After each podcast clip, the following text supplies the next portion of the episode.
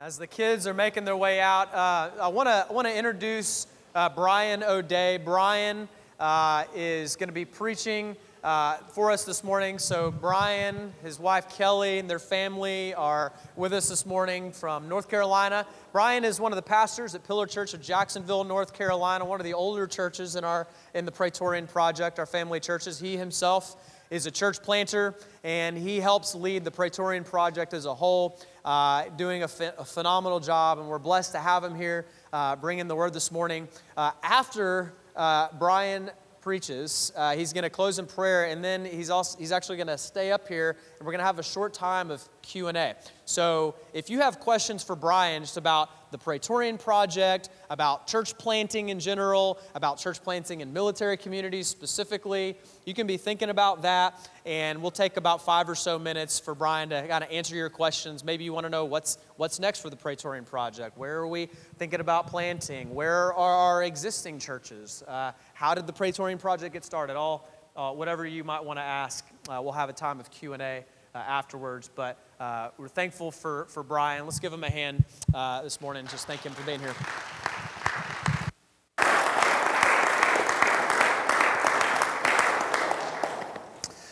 Man, it is good to be here this morning. Um, I'm not sure how you got here, uh, honestly. Um, you may be here because uh, you just moved to the area recently and uh, you just started looking for a healthy church and you found this one and you didn't know that uh, this church is only a couple of months old. Uh, or maybe you've been looking for a church for a long time and uh, were searching and found this one. Um, or maybe you've been on a spiritual journey where you realize that you desperately need uh, the one true God to help you, and you started looking for churches and uh, you found this one. So I, I, don't really know how you got here, um, but I want you to know that God and His sovereign plan has been orchestrating things uh, long before you got here. And uh, it was a year and a half ago that uh, Jared Huntley and Andrew McDaniel and myself, we came out here for what we call a vision trip. Uh, and the goal was to see if God was leading Jared and or Andrew to come out here and plant a church in the near future.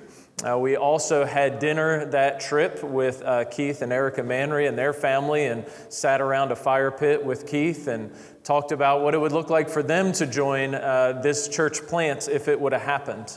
And, um, and so that was a year and a half ago. In my mind, when I took that trip, I was like, well, this is kind of interesting, and this will be cool if maybe God would plant a church in, in three years or so. You know, Keith will probably be moved on by then, but this is, this is all interesting. But uh, it's really exciting to be here and to uh, see this church gathering and to see this church uh, worshiping the Lord together. One of the joys of my job as executive director of Praetorian Project is I get to travel all over the world and worship with churches that are very similar to this one all over the place. Earlier this year, I was in Okinawa, Japan, at one of our churches, and it's very similar to this one. Uh, they're in a very, very different culture. And so, uh, our prayer is that if you're in the military, as you move around from uh, location to location, that you'll find a healthy church home uh, for you and for your family. Uh, this morning, uh, I know that you guys have been working through the Apostle Paul's letter to the Ephesians. And what a great letter, what a great book that is. I, I trust it's been uh, edifying for you as you've uh, been uh, working through that letter, if you've been gathering together. And I think we are uh, you guys just finished a passage about God's design for marriage. And uh, next week, stay tuned, you're going to see God's design for the household with parents and with children. So you're like in the nitty gritty part of Ephesians, like, oh man, all that like high, you know, uh, God brought us from death to life, made us alive together with Christ. Like that was big ethereal stuff back at the beginning of Ephesians. Now you're in Children, obey your parents. Now you're in husbands, love your wives. Wives, respect your husbands, right? That's like, oh, oh, my actual life. Okay. Well, this morning, what we're going to do is uh, we're going to look at a letter that the Apostle Paul wrote seven, several years after his letter to the Ephesians. He's still writing to Ephesus, but he's writing to Timothy. One of his proteges, and he's writing to Timothy, who is pastoring in Ephesus. Uh, and we call the letter Second Timothy. So if you have your Bibles, turn with me to Second Timothy chapter 3. That's where we're going to be this morning. 2 Timothy chapter 3. If you uh, have, have a Bible, 2 Timothy is a really small letter in the back of your New Testament. They usually put a table of contents in your Bible if you need help finding it. 2 Timothy chapter 3. Uh, in this letter, it's a short letter. The Apostle Paul is in prison. Uh, most of the letters that the Apostle Paul wrote, he's in prison, but uh, he's in prison, and he's most likely about to be executed for proclaiming the gospel of Jesus Christ. So, Paul is pretty convinced as he writes this letter that this is one of the last letters he's going to write. It's probably the last letter that he's going to write to Timothy. He says at the end of the letter that he's being poured out as a drink offering. So Paul's about to die. That's, that's his context. He's in prison, he's about to be executed, and he knows it. He's about to die. So these are some of his last words that we have. Timothy is pastoring in Ephesus, and things are really difficult for Timothy. Timothy is about to quit. He's about to quit pastoring.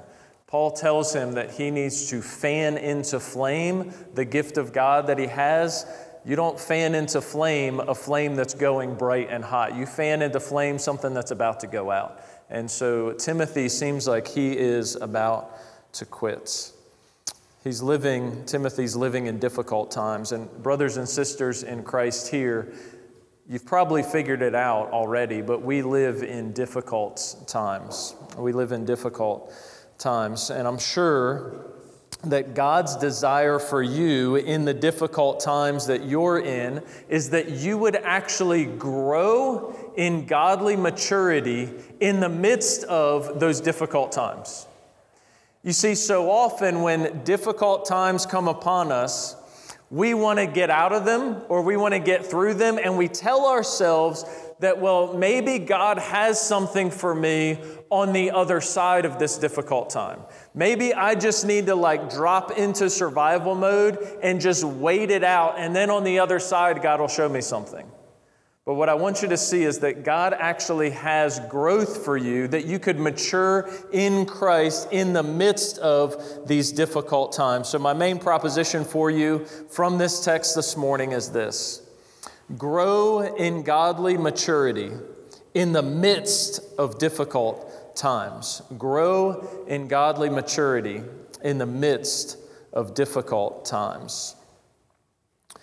Pick it up with me in 2 Timothy chapter 3, starting at the beginning of the chapter.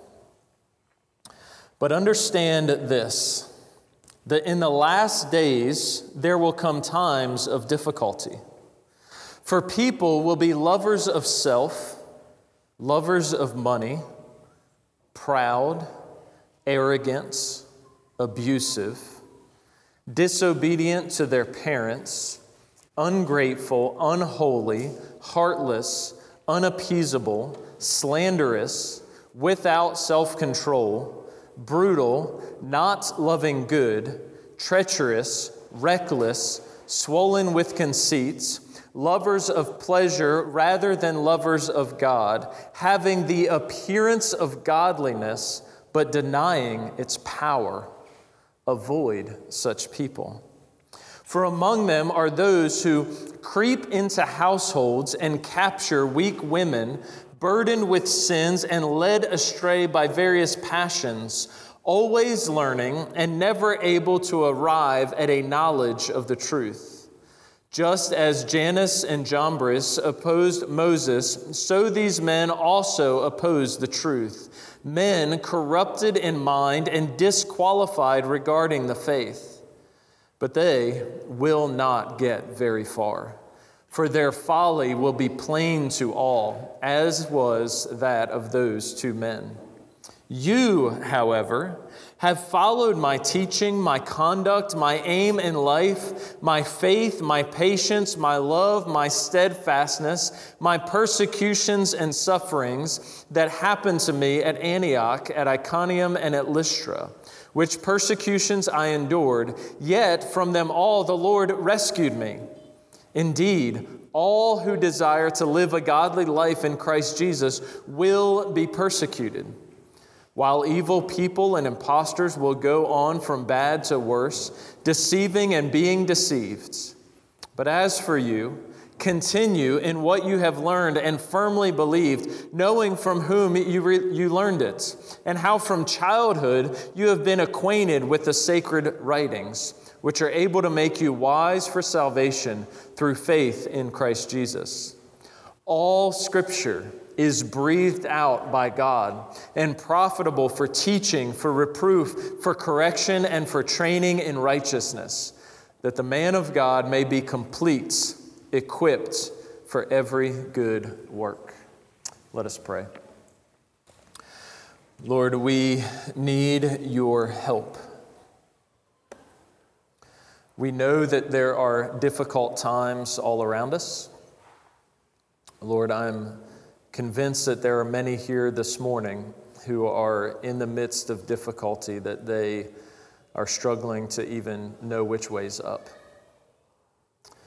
So, Lord, I pray that we would see in your text truths about how we can cling to you, how we can know you, and that you can actually grow us in the midst of these times of difficulty. Lord, we thank you for your word. We thank you for the truths that are contained in them. We thank you for the help that we can find in these truths. It is in Jesus' name we pray. Amen.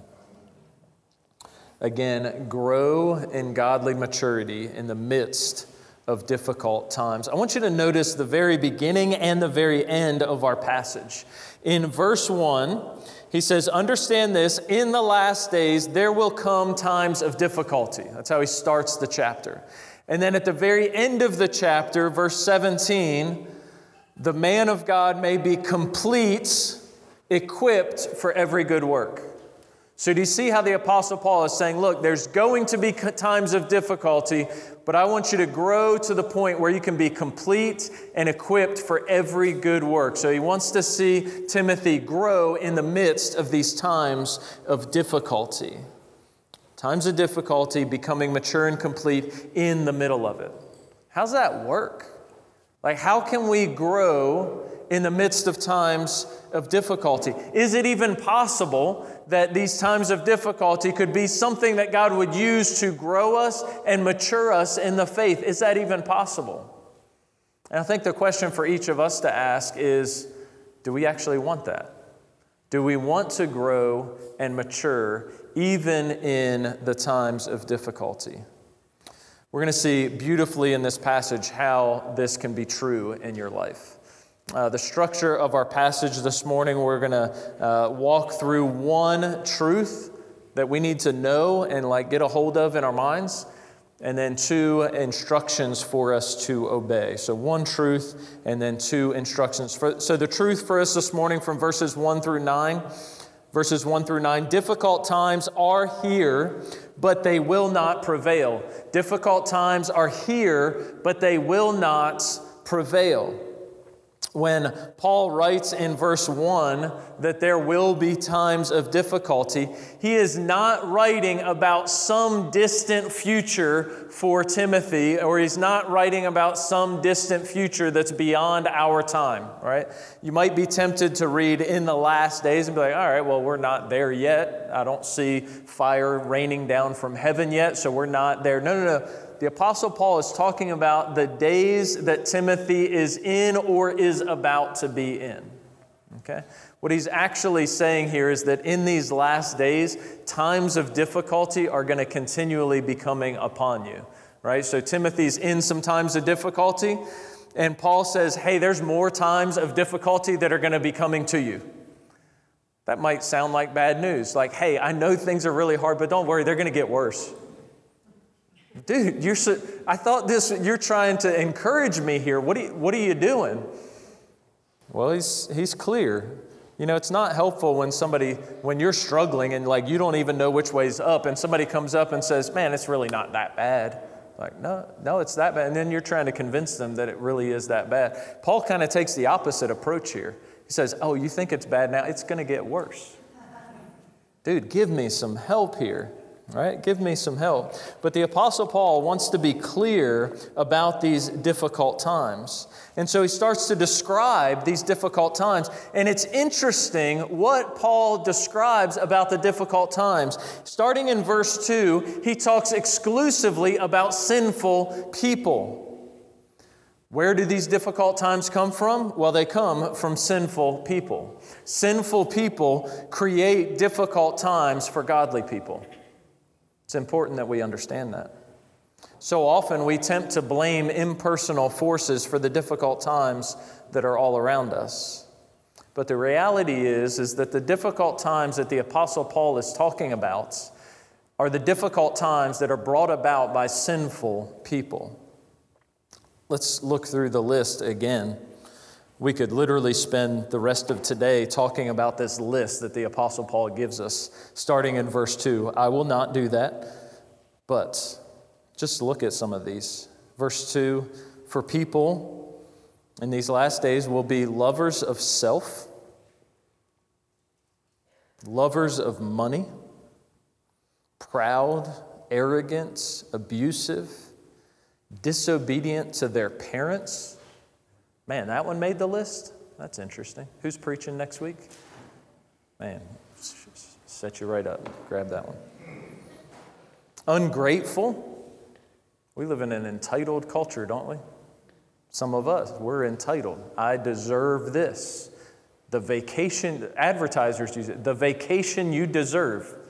Let me be clear you deserve hell and damnation. That's what you deserve. That's what I deserve hell and damnation not a vacation. It's not what we deserve. Ungrateful, unholy, heartless, unappeasable, slanderous, without self control, brutal, not loving good, treacherous, reckless, swollen with conceits, lovers of pleasure rather than lovers of God, lovers of pleasure rather than lovers of God. We're in Texas, right? Right? They're supposed to be like all Christians in Texas. That's the belief, right? Everybody here's a Christian. I had to stop at a gas station. We drove from uh, Katy, Texas this morning to be here. We stopped at a gas station. Man, there were a lot of people that had boats hooked up and camping supplies and hunting supplies and everything else at the gas station. Not a lot of people looking like they were going to church. Not a lot of people with Bibles under their arms. Um, there's a lot of us loving pleasure rather than lovers of God. Does any of that seem to describe our day, right? Does any of it seem to describe the day in which we live? He goes on to describe that these people, starting in verse 6, they creep into households and they capture weak women, women who are burdened with sins and they're led astray by various passions. This also describes our day, does it not? We, we as a culture, we as a society are, are doing horrific things to womanhood, and uh, abusive relationships prevail all over our culture, all over our country. Uh, and regrettably, it has started, it has slipped into the church as well. So these sinful people have detrimental effects to themselves and detrimental effects to others. If you're a maturing Christian, if you're a believer in Jesus Christ, I want you to realize a truth not just that these difficult times are here, not just that these difficult times are brought about by sinful people, not just that these times are actually getting worse as we see later on in the passage. I want you to see the truth that is encouraging in this section through verse 9. Notice verse 9. These sinful people that are like Jannes and Jambres, these sinful people that uh, capture weak women, these sinful people that are doing the whole list, notice in verse 9, they will not get very far. These sinful people will not get very far.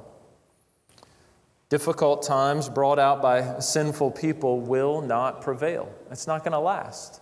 So, whatever you're interacting with, whatever sinful people, whatever difficult times you're interacting with, you can remind yourself of this deep seated truth that's all throughout the scriptures. This isn't going to last.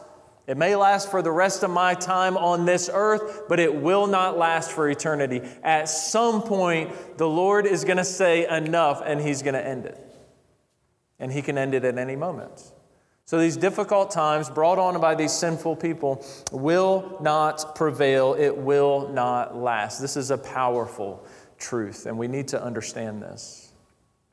But before we move on to what we as Christians need to be doing, we need to uh, not move on assuming which camp we're in, right? Because up until this point, you've probably assumed, okay, I'm one of the good guys, and all those people out there are the bad guys right? So, like all these sinful people, they're, they're all the people out there. But we must address a group of people, and I'm sure that group is represented in this room. I'd be shocked if it's not represented in this room. And if you're in this group that we're going to talk about, that the Apostle Paul talks about, you are in grave danger. You are in grave danger. Look at verse 5.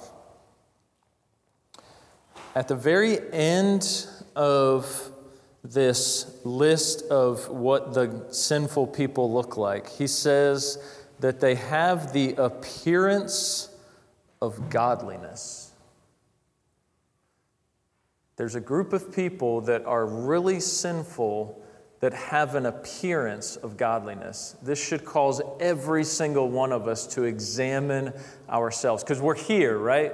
We're dressed up. We, well, relatively like Pillar dressed up, right? So we're, we're relatively dressed up. We got here at the crack of 1030 this morning on a Sunday, right? So we, y'all are out. You got Bibles out. You're listening attentively. You appear godly. But is that true at your core? Is there godliness deep down inside of you? You see, some of you look godly on the outside, but in reality, you're gossips, you're slanderers, you love money instead of God. What if God called you to do something that required you to take half the pay that you currently have? Would you be able to do that? You love money instead of God. You love pleasure instead of God. If there was an opportunity to show the love of Christ to somebody or to uh, enjoy a movie or go to the lake or do something else, which one are you more apt to do? Do you love pleasure more or do you love God more? Do you, again, I'll, I'll set Keith up for next week. Do you think children disobeying their parents is cute? Or do you think it's a sin? Do you think it's cute or do you think it's a sin? Whether you're a child or whether you're a parent, it really matters.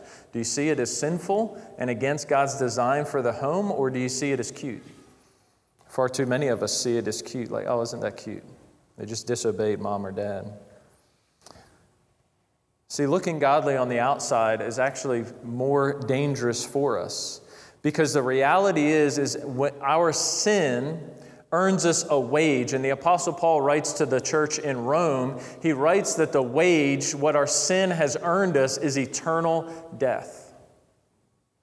It's what our sin has earned us. Looking godly on the outside actually makes our predicament even worse because our outward appearance is apt to fool you and fool other people into thinking you're godly. Right? So if you just clean up the outside, you are going to be tempted to think that you're godly on the inside. As I said, this is a grave situation. But it gets even worse because notice the command that is given for genuine followers of Jesus at the end of verse 5. After the whole list of sinful people and what it looks like, at the end of it, he tells Timothy, avoid such people. Avoid such people. So, not only are you cleaned up on the outside, which is apt to cause you to be confused about where you are before God, not only is being cleaned up on the outside going to uh, confuse people around you, But as genuine Christians start to realize that you're slandering or that you love pleasure more than you love God or that you uh, love money more than you love God, any of those things, real, quick, quick, real Christians are going to start to distance themselves from you. Again, this is a grave situation. Thankfully, if you're still breathing air, it's not too, it's not too late for you. It's not too late for you. What you need is to repent of your sins and believe in Jesus Christ. That word repent might not be a word that you use in everyday language. It literally just means to turn around and go a different direction. So if you're going the direction of the list in verses 2 through 5 and you're going down that path, what you need to do is repent away from that path and trust in Jesus Christ. And what Jesus Christ does is he lives the perfect life that you and I are unable to live. He lives the perfect life that you and I are unable to live. On our best day, on our best day, what we're able to do is clean up the outside. On our best day, we are able to appear godly. What Jesus does, Jesus lived a perfect life inside and out. And he says that everyone who believes in him, his perfect life will count for them. And so that's what you need. That's what I need. We need Jesus' perfect life to count for us because we cannot live the perfect life. Anybody, you've, you've heard some of the most sinful, wicked people that you've ever run, run across be like, well, nobody's perfect. That is true. I agree with you. None of us are perfect, except for Jesus. And I need his life to count for me because God's standard is perfection. God's standard to be with Him forever is perfection. And so I need some way for Jesus' life to count for me, and God has allowed that to happen. And Jesus' perfect life can count for me, and it can count for you. The other thing we need is remember, I said that our sin has earned us a wage, and that wage is eternal death. So we need Christ's sacrificial death to count for us. Right? So our sin, again, even if we look good on the outside, our sin has earned for us death. And so what I need is for Jesus' death to count for me.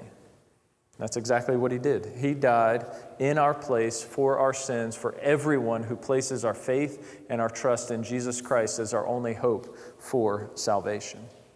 That's what we need. So if you see this list and you're like, oh, that's me, you're in the right place. And again, it's not too late. As long as you're breathing air, it is not too late. Turn from your sin and believe in Jesus Christ for your salvation. It's important for us to realize difficult times are here, but they will not prevail. Now, what are we supposed to do in response to this truth? What do we do? What, what, instructions does Paul have for Timothy that can be helpful for us? Well, the first instruction is in verses 10 through 15. Verses 10 through 15 pattern your life after godly examples. Pattern your life after godly examples. As I said, Peter, or sorry, Timothy is discouraged and he is seemingly about to quit the work that God has given him. But the good news is that Timothy is actually prepared for this moment of discouragement. He is prepared because Timothy has godly examples in his life. Paul reminds Timothy that he has witnessed and followed Paul's life.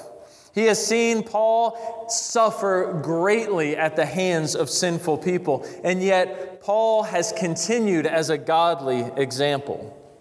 And we see what a godly example looks like. Notice verse 10 You have followed my teaching, my conduct. So, Paul has had godly teaching and godly conduct, his aim of life, his faith, his patience, his love, his steadfastness, his persecutions and suffering. All right? So, all of those things, Paul has maintained the faith through all of those things. He's remained faithful and patient and steadfast in the midst of suffering and persecutions that, has come his way, that have come his way. And he encourages Timothy continue to follow my example.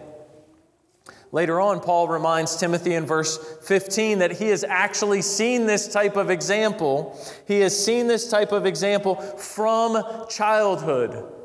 We learn earlier on in this letter that Timothy had a godly mother and a godly grandmother who have brought him up according to the scriptures from his childhood. Brothers and sisters, I understand that many of you do not have some of the advantages that Timothy had. You didn't grow up in a Christian household. You did not grow up with a Christian mother. You did not grow up with a Christian grandmother. You didn't grow up with a Christian father, grandfather. I understand that.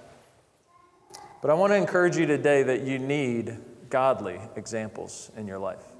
If you're going to walk this Christian walk, you need godly examples in your life. And you need to seek them out and you need to pattern your life after their life.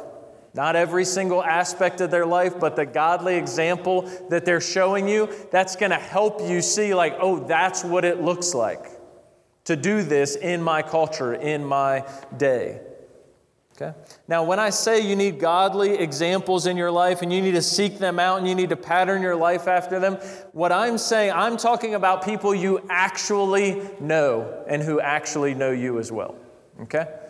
We need to make that differentiation in our day. Okay? So I'm not talking about celebrity pastors that you can get on podcasts and YouTube and watch them. That's not what I'm talking about. I'm not talking about social media content creators and influencers and everything else. I'm not talking about that. I'm talking about people that you could actually go into their home and they could actually come into your home. That type of godly example. Type of godly examples that you can see them interact with their spouse and their children, and they can see you interact with your spouse and your children. They can see you in your actual life, and you can watch their godly example, and they can actually speak into your life. These godly examples, as you pattern your life after them, they will spur you on to live the type of life that will actually grow in maturity in the midst of difficult times. You see, bad examples will teach you to escape. And there's plenty of people that will teach you to do this. Bad examples will say, Oh, you're in this difficult circumstance. Well, let's get you out of that in any way that you possibly can. Oh, your marriage is difficult. Let's get you out of that as fast as possible. Your kids are difficult. Let's ship them away or get you out of that situation as fast as possible. Or let's just blame someone else. So many bad examples will teach you to escape. You just need to get, the, get out of the unpleasant circumstances. Stances. Good examples will teach you to endure in the midst of difficult times. Bad examples will teach you that if you just have enough faith, that difficult times will never come to you. Oh, the problem, the reason you're in this, this difficult time is because you don't have enough faith. It's called the health, wealth, prosperity gospel, false gospel. And it's preached all over this city, it's preached all over this country, and there's other pockets of the world where it is prevalent. They just tell you difficult times should never come to the believer. Good examples will teach you the plain truth that is in verse 12. All who desire to live a godly life in Christ Jesus will be persecuted. If you passed third grade reading comprehension, that is a plain, simple sentence. You would have to do all kinds of hermeneutical gymnastics to get out of what that passage means. Persecution is going to come, difficult times are going to come. Godly examples are going to teach you to endure in the midst of them. So, who do you know who is a good example? Think about it. Who can you pattern your life after? How can you pattern your life after them? What do you see them doing that you need to do as well? Don't look at them as some sort of super Christian, like, wow, they're, he's really great to his wife. Man, that's awesome, cool for him, but I'm going to keep being a jerk to my wife. No, no, no. Pattern your life after him. How can you do so? How can you get closer with them to see their example more clearly? Think through these things. Pattern your life after godly examples. That is one of the ways that we mature in the midst of difficult times. Instruction number two in 16 and 17. Instruction number two in verses 16 and 17 reap the profits of God's word. Reap the profits of God's word. we see here in these last two verses a beautiful statement about the Word of God, specifically verse 16. Verse 16 says this All scripture is breathed out by God and is profitable for teaching, for reproof, for correction, and for training in righteousness. That is a powerful truth about the Word of God. This is one of the go to statements for us when we explain what we believe about the scriptures. And we, if you're a member of this church, if as a member of my church, we believe this sentence. We believe this truth that all scripture is breathed out by God. We would say that every word is inspired by God. This church, Pillar Church of San Antonio, has a statement of beliefs. One of the sentences about the scriptures is this We believe that every word of the Bible is inspired, and that in its original form, the Bible has no error. This is a massive truth that God wrote a book. It's a massive truth. It will drastically alter your life to realize God wrote a book. And if God wrote a book, He could mean every word that He wrote and that He had written down. I understand we're reading translations unless you have an original autograph in your possession, which I highly doubt.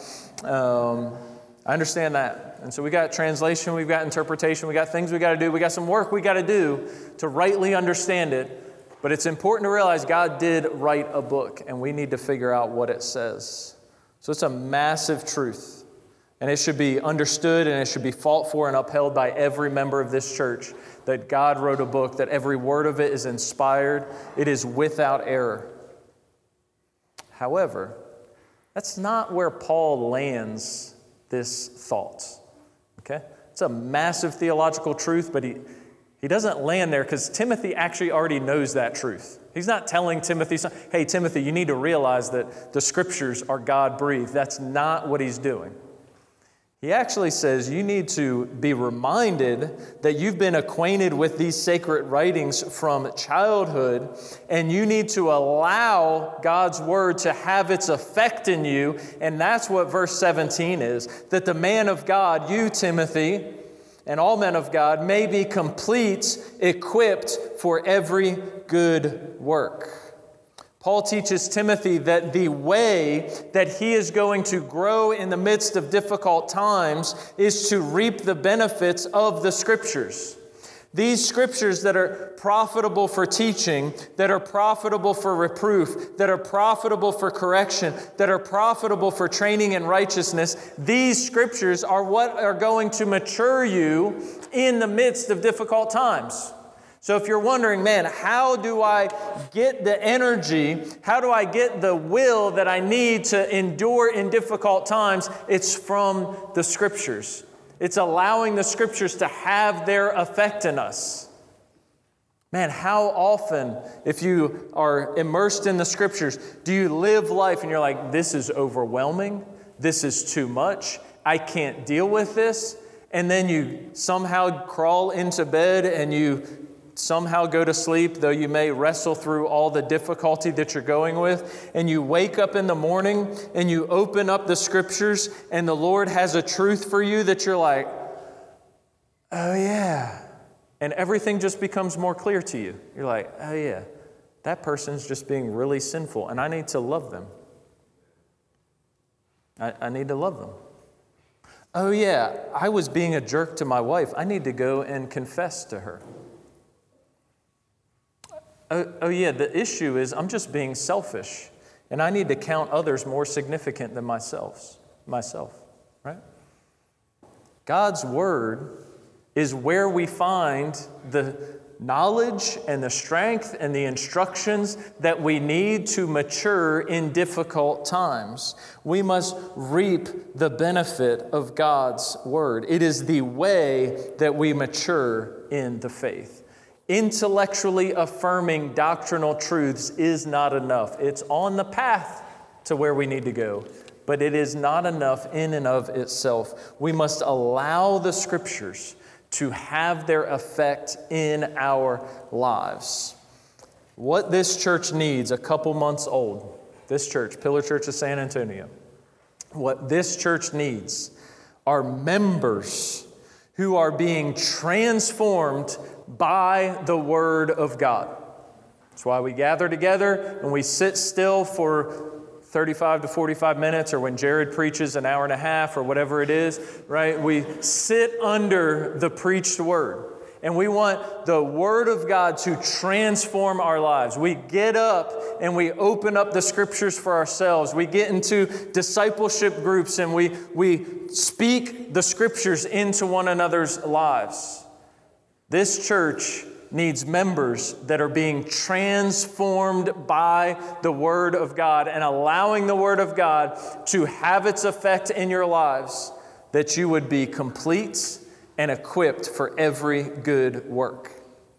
If you're wondering what we need in the Praetorian Project, all the churches that we have um, across the Praetorian Project, we need an army of Christians, pun intended, who are being transformed by the Word of God in our actual lives and equipped to go and do good works in our neighborhoods and in our workspaces, in the barracks, on ships all over the world, in fighting positions, in the spouses' gatherings, in the parks on military installations where people go and their kids play and the adults talk. All right? That's what we need. We need Christians that in all of those circumstances are allowing God's word to transform us and complete us and equip us for every good work that God has for us. That's what we need. In total, across our 12 churches in the Praetorian Project, we have, on the average Sunday morning, we have a little over 1,300 people gathering together. Of those 1,300 people gathering together each week, more than 75% of those are active duty military or military veterans or their immediate family members. So, what would it look like if all of those people, if all of those people we're allowing God's word to transform our lives. And then it would have as effect that we would be completed and equipped for every good work that God has for us in all of those places. What would that look like? I don't know, but I'm staying tuned to find out. I'm looking forward to it. I'm looking forward to seeing what God would do through us. All right, so that's like, what's God going to do through us? No clue. Let me, before we finish, as we wrap up, just a few practical things that you can live out this week. Practical things. I've got three of them. Number one, I encourage you to do this. This is going to be the hard part. Name the difficulty. Name the difficulty. Like when I say times of difficulty, which I've probably said 37 times during this sermon, what is that for you right now? Write it down. Text yourself. Make a note in your phone. Journal it in the, uh, in the margin of your scriptures, wherever. What is the time of difficulty for you right now? And understandably, it may be a sinful person that is causing you deep issues right now. It may be that you're the sinful person that's causing the problems in your life, and you need to confront that. You need to repent of your sin. You need to trust in Jesus Christ for the first time or for the thousandth time. Name the difficulty. Number two, build your bullpen. Build your bullpen. Uh, one thing I know about the leadership of this church is they desperately desire to be in a one on one discipleship relationship. That you would be in a relationship with another person where you guys sit down and you talk about the scriptures and how the scriptures are growing you and transforming you in your walk with Christ. I, I am convinced that they desperately desire to see that happen in your life that you would be in a one on one discipleship relationship. And so I encourage you to go seek that out. Start that process today. I'm sure uh, any of the leaders of the church would love to, like, how do, how do I do that? Yeah, I, I want to do that. I want to be in a relationship with another brother or sister in Christ where we're just going to look at the scriptures and how the scriptures are transforming my life and their life in a one on one relationship. Um, you should start that process today. And I would encourage you to have the first meeting within the next week. Just commit to do that. Be in one of those relationships. Okay? But I said build your bullpen. So just like baseball, man, Jared, I, I, weaved a baseball analogy in. I'm really, I don't like baseball. I don't really watch baseball a whole lot. But like baseball teams, because pitching is a really difficult job, um, baseball teams don't just hire one pitcher. They've got like a whole bunch of pitchers that hang. Like first baseman, you need like one and maybe a backup that can like do all the other stuff. But like a pitcher, you need you need a bullpen of pitchers. So when I think of like godly examples in my life, I don't just want one guy. I want like ten or twelve guys that I can look up to and just watch them walk through life and have them speak into my life. So build out your bullpen. Have, have somebody you're walking with on a weekly basis or maybe every other week or whatever the case is. But I would encourage you to build lots of godly examples into your life. Look at what's godly in them. Specifically, see them live out Christian maturity in their difficult times and that they would encourage you in your difficult times. Build your bullpen. And number three, commit to God's word. Commit to God's word. God's word should be the loudest influence in your life. It should be the loudest influence in your life. More than somebody that you're in a one on one discipleship relationship with, more than even the other godly examples that you have in your life, more than your spouse, more than your kids, more than your parents. The loudest influence in your life should be the Word of God. So commit to it. Commit to it. Commit to not just know it and study it, but to apply it in your life. So, what you've seen in the book of Ephesians, the Bible says, Let each one of you love his wife as himself, and let the wife see that she respects her husband. Read that, understand it, and apply it in your life. The Bible says, you'll see this next week, children, obey your parents. It also says, fathers, do not provoke your children to anger, but instead bring them up in the discipline and instruction of the Lord. Read that, study it, think through what that means, and apply it to your life. Allow God's word to transform you. Whatever you read and study in God's word, Get to the point where you rightly understand what it is that it's telling you and apply it into your life. Do not allow it just to stay intellectual. Apply it to your actual life. Commit to God's word. Again, these are just some practical examples to live out the charge this morning. And the charge is this grow in godly maturity in the midst of difficult times. I'm so thankful to partner with you guys. I love you guys. Let's pray.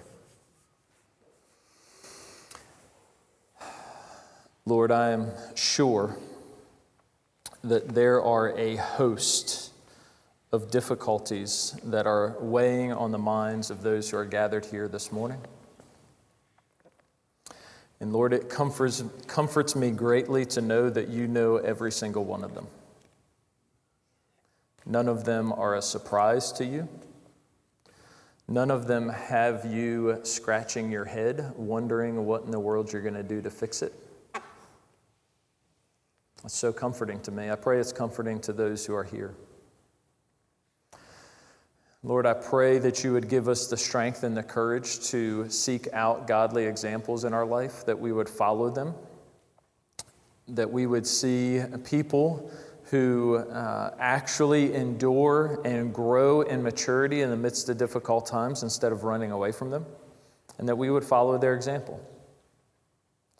Lord, I pray that you would help each of us to reap the benefits of your word, that our reading and studying of your scriptures would not become merely an academic or a knowledge based endeavor, but instead that we would be transformed by your word. Lord, we love you. It's in Jesus' name we pray. Amen. Thank you, Brian, for that word. So uh, I want to take just a couple minutes. Oh, oh, okay, I thought you were about to run away. No. I want to take a couple minutes, just do a, a little bit of Q and A. Uh, so as I as I said earlier, Brian's the executive director of the Praetorian Project. Some of you might be hearing that for the first time. You have no idea what that is, and, and maybe Brian could share a little bit more Um, others of you are familiar with that, uh, but just a good opportunity to hear directly from him on what's happening in the project right now, uh, what, what our goals are, uh, what God has been doing. Uh, so, does anybody want to start us off? If not, I'm going to start lobbing questions at them. But any, any of you guys want to ask a question? Kyle, yeah. Are there any other churches besides Pillar within the Praetorian Project? Yeah, good question. So, um, all of the churches in the Praetorian Project are called Pillar Church of, name the city. So, literally, if you roll into your new military community, you can go into Google and start typing Pillar Church of and see if there's one nearby. Yeah. That's what I did this morning to get here. Started typing Pillar Church of, and the team here text, had it right. I texted you the address. Well, I've, i wanted to verify because I was preaching. I know y'all have moved a little bit, so. Yeah. Keith, yeah.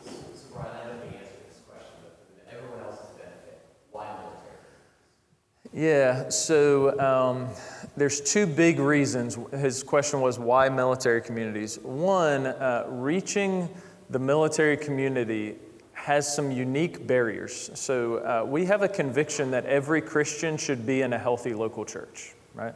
So we just believe that all Christians should be in healthy local churches. We believe that the church is Jesus Christ's vehicle for evangelism and for discipleship, for godly maturity. Everything I talked about today, like a presupposition that I have, is that you're going to be doing this in the context of a local church. So we believe that. And there are many barriers to military service members and their families to be a part of a healthy local church, especially for a long season of time. Okay?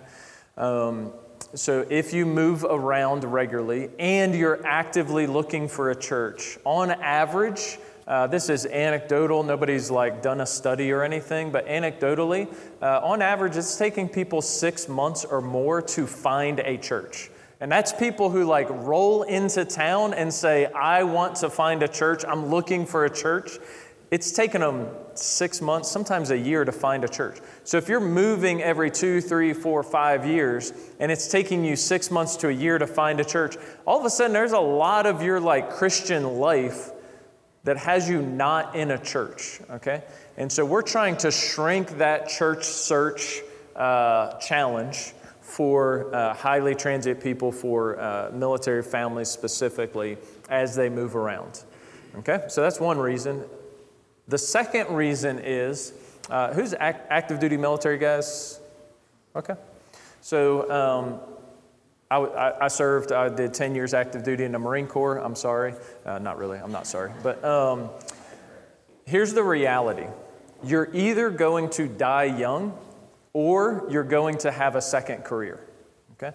And a lot of times, guys don't realize those two things. All right?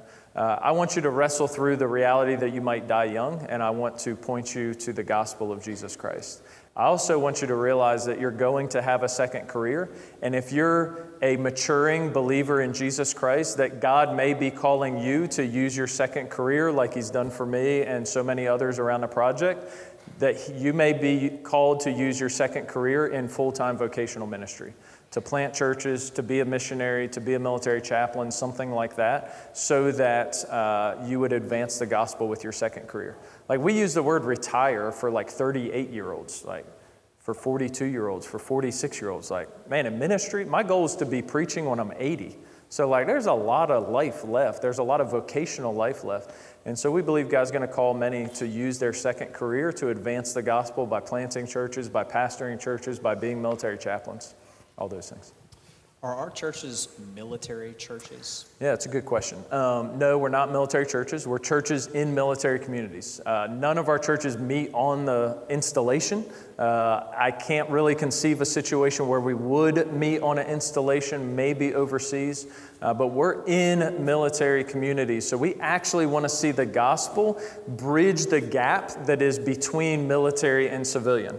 Uh, I would guess in San Antonio, the gap between military and civilian is uh, a relatively narrow gap. In places like Hawaii, in places like Okinawa, in other places, that gap is more pronounced. Um, but we want to see the gospel bridge the gap between military and civilian. Uh, I got the active duty veterans in the room. Used to serve? Awesome, man, great.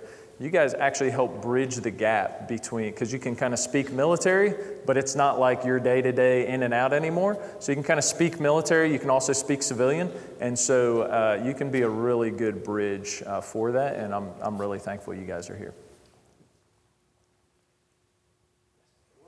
What, uh, authority does uh, Project fall under? Yeah, that's good. So uh, the short answer is none.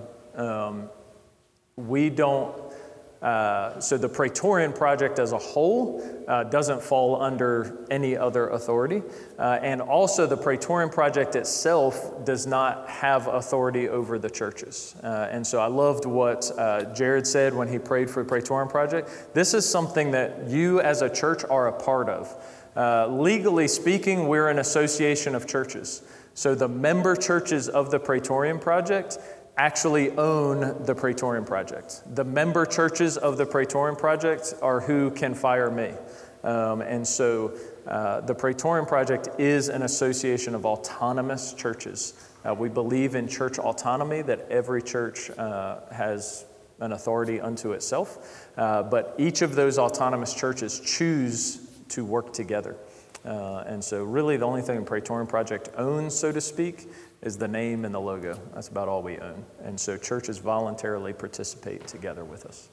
So, much like the Southern Baptist Convention is a voluntary cooperation. Churches voluntarily cooperating together for the purpose of the Great Commission uh, in North America and around the world. That's, that's basically what the relationship is amongst the churches and the Praetorian Project. It's a voluntary cooperation to plant churches in military communities worldwide and to do it together. Yeah. Um, because it's better to do it together. Yeah, absolutely. So, yeah. Yep. Yeah, we do need to work together to do what we feel like God's calling us to Absolutely. do. Yep. So do all of them have relatively the same values Yeah. and mission, just with a different, you know? Yep. Yeah. Uh, relatively, I like how you said that. Relatively the same. So, um, again, all of our churches are autonomous, so uh, we cannot come down from on high and say everybody's going to do this, this, or that. Um, but we all work together, and there are things we agree to together.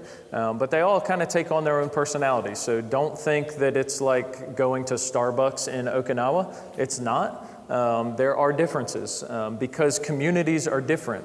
San Antonio, Texas is not like Jacksonville, North Carolina, is not like Washington, D.C., is not like San Diego, California, is not like Okinawa, Japan. All right, so those communities are different, and the churches are seeking to serve their unique community, and um, they're led by their own pastors. And so the, the leadership of the churches have their own personality, and we want guys to, um, to exert that personality, and then we want to learn from each other. One of the things we do is we get together on a regular basis and we want to learn from each other, and we do it all the time. Like here this morning, I'm like, oh man, I like how they do that. Oh, I like how they do that. Uh, and so I'll take it and tell other people about it, and we'll apply that in Jacksonville. All right, one more, uh, and then we got to wrap up. So, where where are we heading next? What Yeah. locations are we looking at as a family of churches where there's where we see need to plant churches in military communities? Yeah, good. So, um, right now, we are concentrated in the Washington, D.C., Northern Virginia area, Eastern North Carolina, Southern California, Japan, ignoring this one for a second. The reason we're in those four areas is because we started this endeavor to try to reach the Marine Corps communities. And so that gets us about 80% of the Marine Corps. So that's how we started. Uh, and a few years ago, we said we kind of rolled out the map again, and we were like, all right, if God's calling us to expand this to the other services, how do we need to do that? And so we started talking about different areas, different communities that we need to focus on to be able to reach the other military services as well. And uh, three areas really jumped off the map. One was Central Texas. Texas is like the most military of all the, uh, the greatest chance for you to be stationed here than anywhere else. And so uh, Texas just jumped off the map at us. Uh, the other one is the uh, Eastern Virginia area, so Norfolk, Virginia, huge concentration of Navy, obviously, but also uh, other services represented there. And then Northwest Washington State. Uh, Joint Base Lewis McChord, that area in uh, northwest Washington state. And so um, those are the three areas. Those areas have a high concentration of military, uh, and also those three areas have a high concentration of veterans. There are some places that are military communities where veterans get out and leave. There are other places where uh, veterans get out and stay. And those three areas happen to be places where veterans tend to get out and stay. And it makes it better for church planting residencies that I know you guys are going to be talking about and uh, all sorts of things that really help the mission. Amen. Amen. Thanks, Brian. I appreciate, appreciate your Thanks, time, Jared. brother. Yeah, Appreciate you. Um,